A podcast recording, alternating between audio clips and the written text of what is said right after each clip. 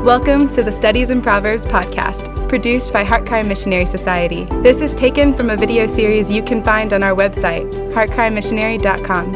HeartCry is a missionary society founded by Paul Washer. The goal of our ministry is to glorify God and bring the greatest possible good to humankind through the preaching of the gospel and the establishment of biblical churches throughout the world. Visit heartcrymissionary.com to view our other productions and to find out more about HeartCry Missionary Society.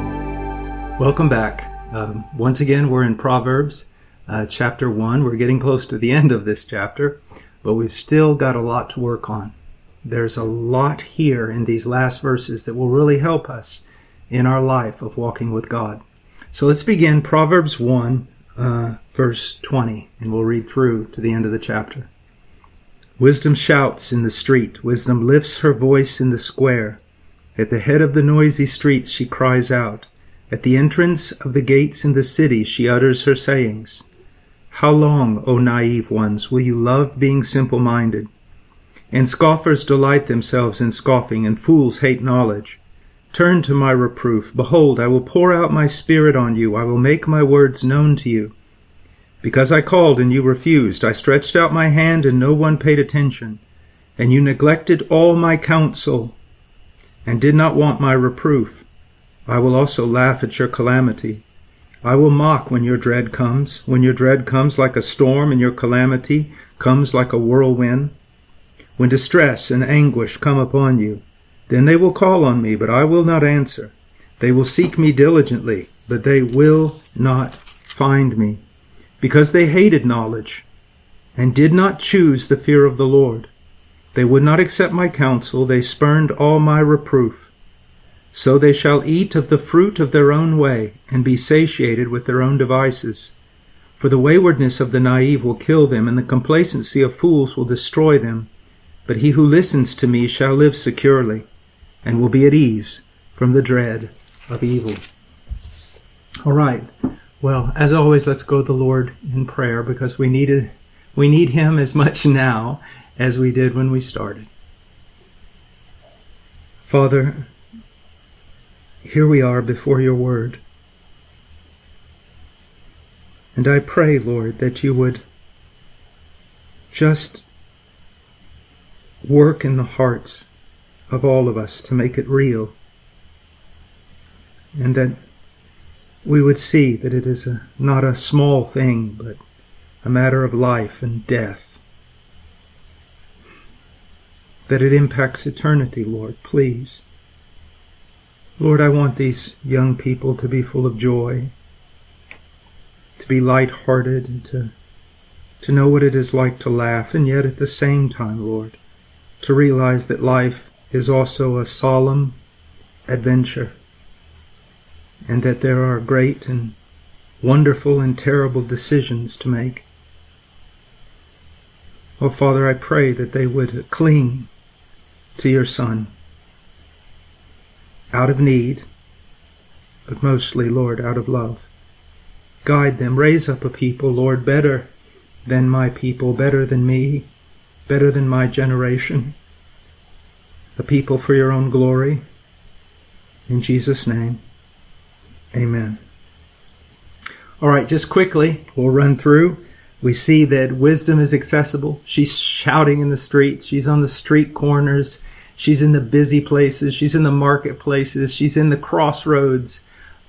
She's at the gates of the city, everywhere, crying out. But also there are other voices crying out that would not be considered wisdom because they're not according to the Word of God. And you have to learn to hear what is true, to discern what is right, and to follow it.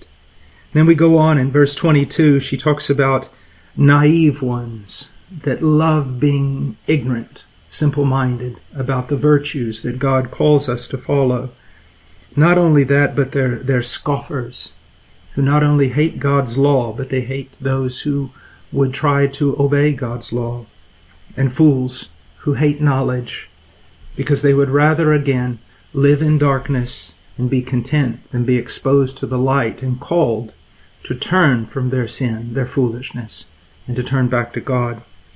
Then we see here, verse 23, that although mankind is this way, that wisdom, rather than judging, You see, judging would be wisdom saying, I've had enough of you. I'll never call to you again. But no, wisdom says, turn to my reproof. And then promises, great promises, to pour out her Spirit, to make the words of God known to us. And that no one's come to an end of what they could know about God, even in this life. And then go on, and here we have an indictment. In verses 24 and 25, she says, because I called and you refused. I stretched out my hand and no one paid attention. And you neglected all my counsel and did not want my reproof. Here is the indictment. So they were foolish. They were haters of knowledge. They did not fear the Lord. And that should have been enough to bring judgment. And yet mercy with pity continues to call out. But even after calling out again and again with great patience, we see that there's, in this case, an ongoing rejection. And we want to look at that rejection, and we want to avoid it ourselves with all our strength. Now, it says in verse 24, because I called and you refused. Now, I have written down here, you refused to listen, to pay attention, to heed me. Now, automatically, when you hear this kind of language, you're thinking maybe of a violent reaction against wisdom, that, well, maybe a cursing, a verbal expression of, I don't want your wisdom, I hate you, I hate God, I hate everything that has to do with righteousness. And that does happen. But here's what I want you to see, young person. In this first part, I called and you refused. I stretched out my hand and no one paid attention. You can do this while calmly sitting in your parents' home and listening to a Bible study without speaking a word. You can do this by sitting respectfully in church. But inside, you just simply do not care. You do not see the importance of it. And so your mind just wanders. You think about absolutely anything because you simply do not care about what's being said to you. Now, before we go on, let me say this. All of us, when we're sitting in church, we have to practice discipline. There are times when all of us, our minds wander. Even when there's great preaching and teaching, our minds are prone to wander. As the songwriter said, prone to wander, Lord, I feel it. We are. So I don't want you to come under condemnation if you're a young person and you're sitting in your mom and dad's Bible study, or you're sitting at home, or you're sitting at church, and your mind begins to wander and you're fighting against it, and you think, well, I'm a rebel against God. No. If you're fighting against it and you're seeking to know, but you're struggling and you're weak, that doesn't make you a rebel. A rebel is someone that, yes, can be verbally abusive to what's being said. I do not want knowledge of the Holy One. But can also be someone who's just sitting there and you're biding your time. You know that your parents think, wow, he's obedient. He's sitting there. He's not squirming. He's looking at me. He's listening. But in your mind, you could care less. What you need to realize is that you are walking down the road of a fool. And the more you walk down that road, the more sealed you will be in your fate. I've written here, you may sit at wisdom's feet and nod your head. You may even extol the virtues of wisdom. Talk about wisdom. That, if you've ever read Pilgrim's Progress, and I highly recommend it, talkative. Talk, talk, talk, talk. But the talk never reached behavior. It never changed conduct. It never changed the direction of talkative's life. It was hypocrisy from the word go. So you can sit there quietly. You can look right in the teacher's eye. You can pay attention. You can even verbalize and extol wisdom. And maybe because you've sat in so many Bible studies, you can sit there with a bunch of other young people and you know more than all of them put together. But I want you to know that none of that matters. If you're not seeking to grasp wisdom, if you're not disciplining yourself to hear and understand, if you're not lamenting the times when you're apathetic, then you're on the road of a fool. And it is a very, very dangerous road. Now, look at verse 24. because I called and you refused. Now, it's one thing for me to call you from a distance, you know. It's quite another thing for me to not only call, but to run to you. And it's quite another thing for me to run to you and to stretch out my hand. And here, again, what are we seeing? That wisdom is doing everything wisdom can do to pull you back into the right road. But are you listening? Are you obeying? Or are you rejecting? And I want to say this again, even though I'm going to sound like a broken record. Rejection isn't necessarily clenching your fist and shaking it at God or the one trying to teach you wisdom. It's just simply you don't care. You could care less. And that is quite an offense to a person. Let's say that a person sits down with you and begins to share things from their life about who they are. And within a few moments, they just see that you don't even care. Well, there's hardly a greater offense. Well, it's the same thing when someone is teaching God's Word. And not only it's not that we're struggling to discipline our mind to hear. We just not even given an effort. That shows that there's something very wrong in the heart. Now, I want you to see something that I think is very, very important. Turn with me, hold your place, and let's just go to Isaiah 65. This is again repeated by Paul in the book of Romans. And he says this, and he's talking about the people of Israel that were a fortunate people that had the oracles of God, Isaiah 65. And the blessings, they had the oracles, they had the tabernacle, the temple, the sacrifices, everything. And in verse 1 of chapter 65, he says, I permitted myself to be sought by those who did not ask for me. You know, we didn't even ask for God to send a Savior, did we? He sent one, even though not only did we not ask, we didn't want one. This shows you the heart of God, how God is like that father of the prodigal. He's running toward us. He's extending his hand. He's calling.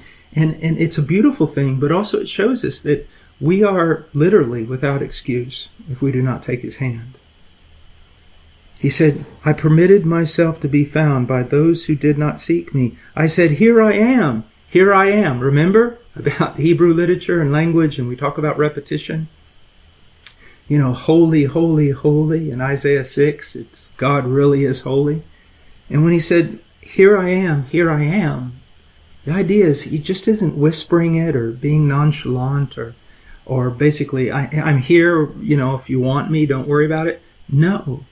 He's saying, look over here. It's kind of the same way we saw in one of our earlier lessons. Behold, take note, pay attention. Here I am, here I am. You have no wisdom and you have no hope and you're in a dangerous land like a sheep without a shepherd. Here I am. And he stretches forth his hand. He says, I said, here I am to a nation which did not call on my name. And this is so very important. It's very humbling. It exalts God. It humbles us.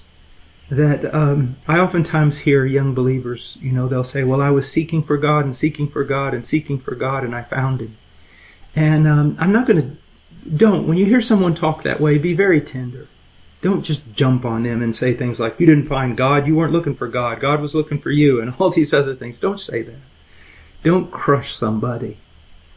But begin to show them, you know, you tell me you were seeking God, and I believe you. I believe you. But if you were seeking God, it means that God was seeking you first. That God's the one that always initiates the relationship. I heard one preacher say, or several preachers say this, you know, a sinner seeks for God in the same way a criminal seeks for a policeman or a judge. You say, well, but I did seek for God. Yes, but only because he was seeking first for you. He loved us when we did not love him. And so, again, all this love and compassion and mercy and initiative of God in seeking us shows us that we're without excuse.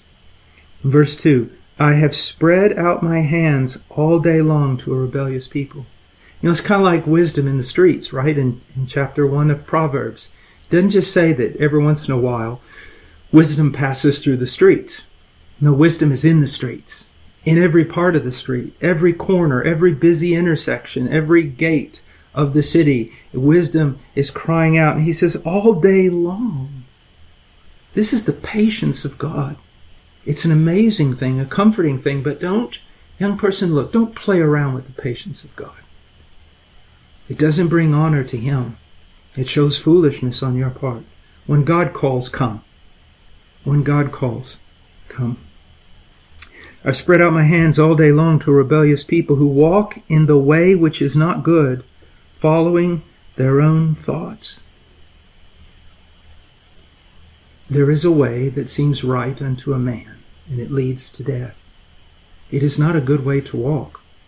But to be honest with you, it is the way that the great majority of people do walk. Don't be one of them. Don't live your life doing what is right in your own eyes. I mean, even people who claim a sincere faith in Christ, and may have, but are very immature, they maybe, yes, love God to a degree and have even been converted, but they don't realize that their own thoughts are not worth following, that the Word of God is worth following. Now, look what he says in verse 25, and you neglected all my counsel. The word neglect here is to let alone, to let go, to avoid, to ignore, to disregard. You see, we're not talking about someone who takes a Bible and rips it in two and throws it on the floor. We're not talking about someone who stands up in the middle of church and starts screaming at the preacher. We're not talking about a young person who tells off their mom and dad and runs out of the living room. We're talking about neglect. Neglect is a very, very dangerous thing.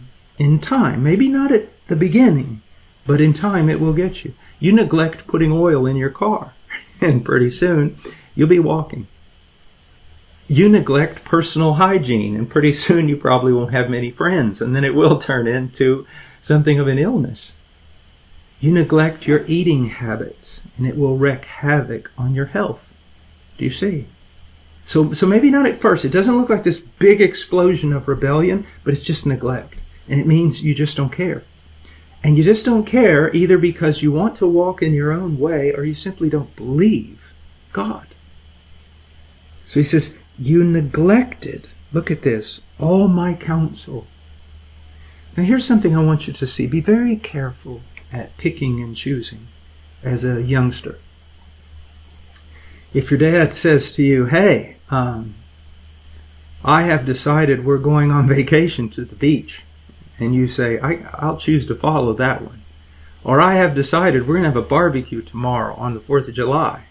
Well, you go, I'm going to follow Dad's counsel on that. I think that's a good idea. Then Dad comes up with another counsel that, son, you've been running with friends who have a terrible reputation and have already gotten themselves quite in a lot of trouble. And you need to flee from that. And you say, that I'm not taking. You see what you're doing? You're picking and choosing, which shows that you really weren't honoring to begin with, even when you were obeying.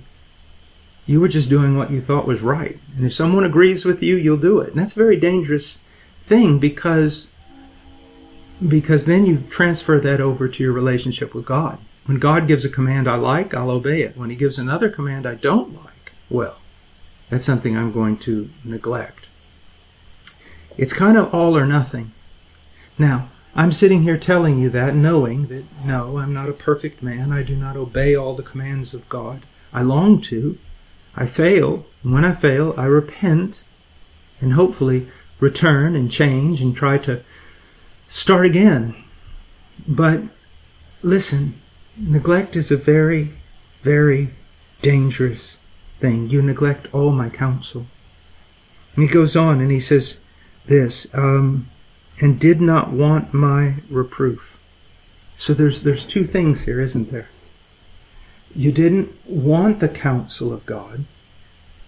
And then when you started going down a wrong path, you didn't want God to tell you you were wrong. And if you'll do that to God, you'll do that to parents and peers and friends and those above you and beside you and under you, you see. This is a very, very dangerous attitude. As I've said before, most of the things that I've been able to do in my life, exciting things, it wasn't because I was an expert in those things, but because I was with an expert and I submitted to their counsel. But with their counsel, it was also not only do it this way, Paul, but Paul, you didn't do it this way and you need to change or you're going to get yourself in trouble. Do you see? So we shouldn't be this type of person who picks and chooses, because actually what we're doing is we're setting ourselves as Lord over whoever's given the counsel. So be very, very careful about that, especially when it comes to God. He says, "You neglected all my counsel and did not want my reproof." You did not accept it is another word, or you did not comply. You may have accepted it, you know, with your actions in a sense of you seem to be paying attention. You may have accepted it with your words. You verbally agreed to it. But in reality, you didn't comply to it. You didn't comply to it. ESV translates, you would have none of it. So what he says is, you would have nothing to do with my reproof. You neglected all my counsel, and when I told you you were wrong, you would just have nothing to do with it. I can tell you, you know, sometimes young people think that they can really pull the wool over your eyes. I remember being in a Bible study recently, and there were a few very well instructed kids, but who were very rebellious.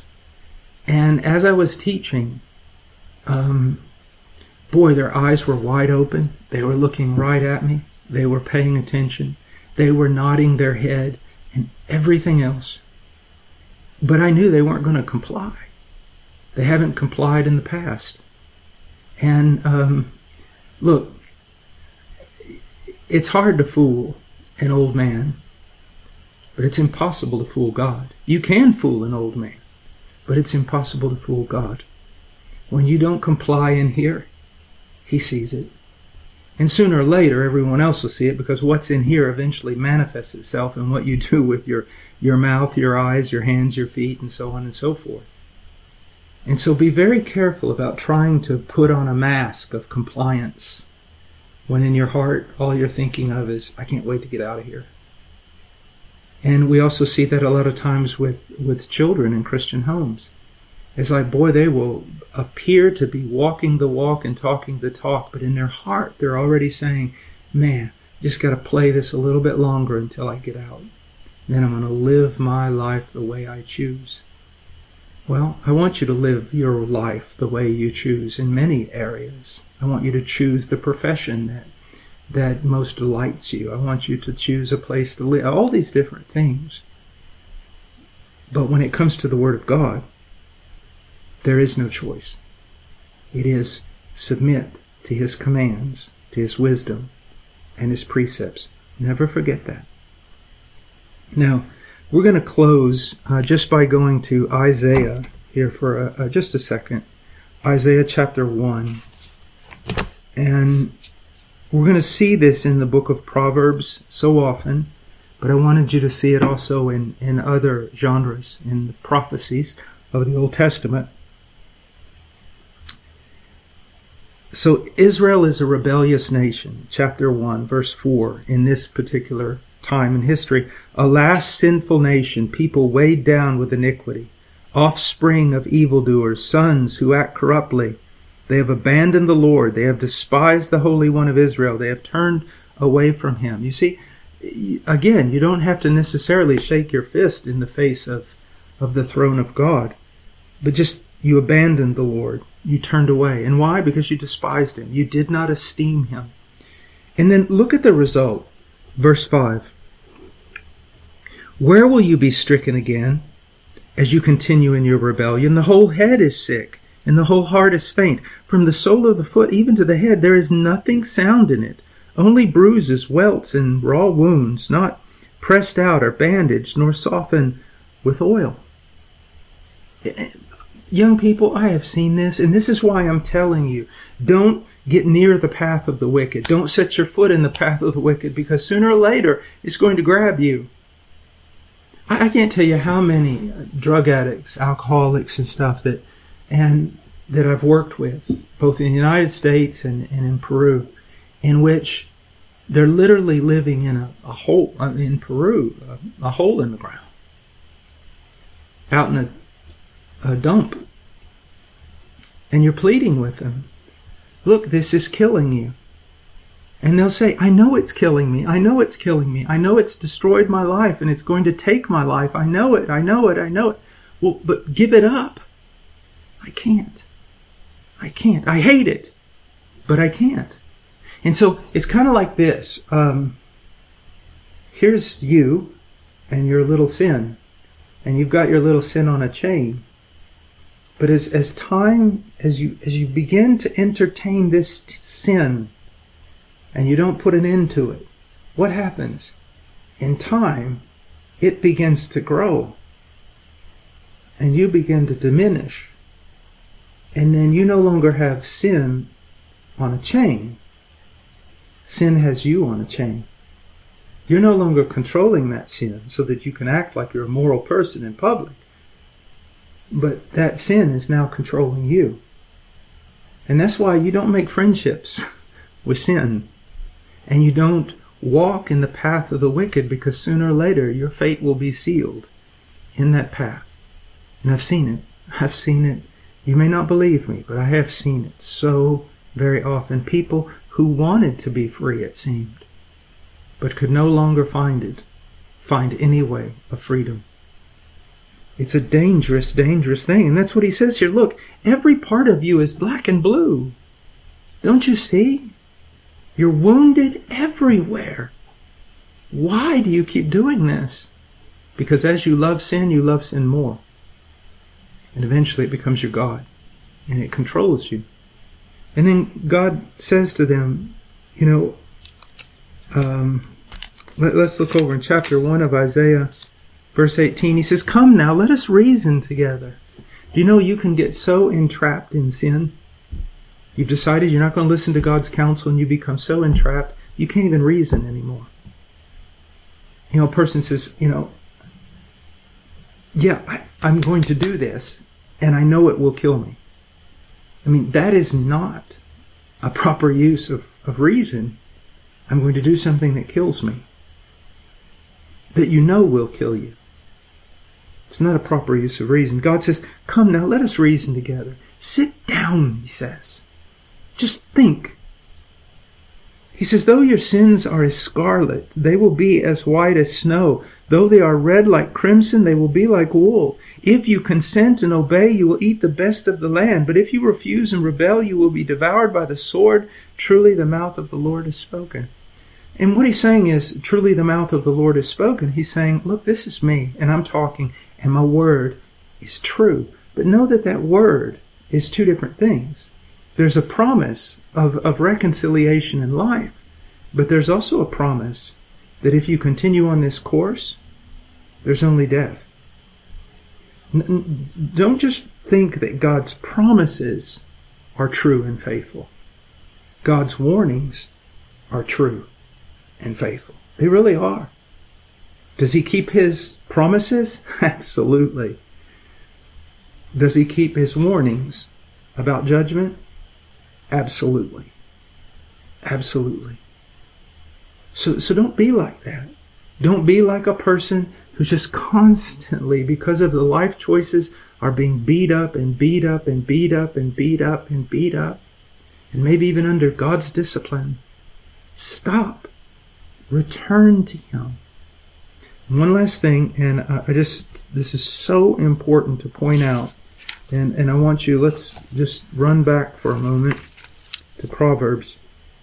And it's this, it says, look, this seems harmless, verse 25. Well, not harmless, but it doesn't seem just mega rebellious. It says, and you neglected all my counsel and did not want my reproof. Neglect and just apathy. That's enough to kill you. The waywardness of a fool, the apathy of a fool. You see, just neglect. It's dangerous. It truly is. So I hope you never reach the point where you're just outwardly rebellious and vile. Yet at the same time, you can destroy yourself by being pretty civil and polite. You're sitting there listening, but you don't care. Please, don't be that way. All right, when we get back in our next study, we talked about wisdom's indictment here. There we're going to talk about wisdom's scorn. And I know that's going to be a little bit hard to understand, where wisdom actually turns against you. Turns against you. And we're going to see how that works itself out. And again, it's not because that wisdom is inferior in some way, but it is because of your own actions. Know this. An old preacher used to say, there's a payday someday. And I want you to realize there truly is. All right. Well, we'll see you in the next study. And until then, please, please study the Word, meet with God in prayer, and have a wonderful life. God bless. Thank you for listening to the Studies in Proverbs podcast produced by HeartCry Missionary Society. Visit heartcrymissionary.com to view our other productions and to find out more about HeartCry Missionary Society.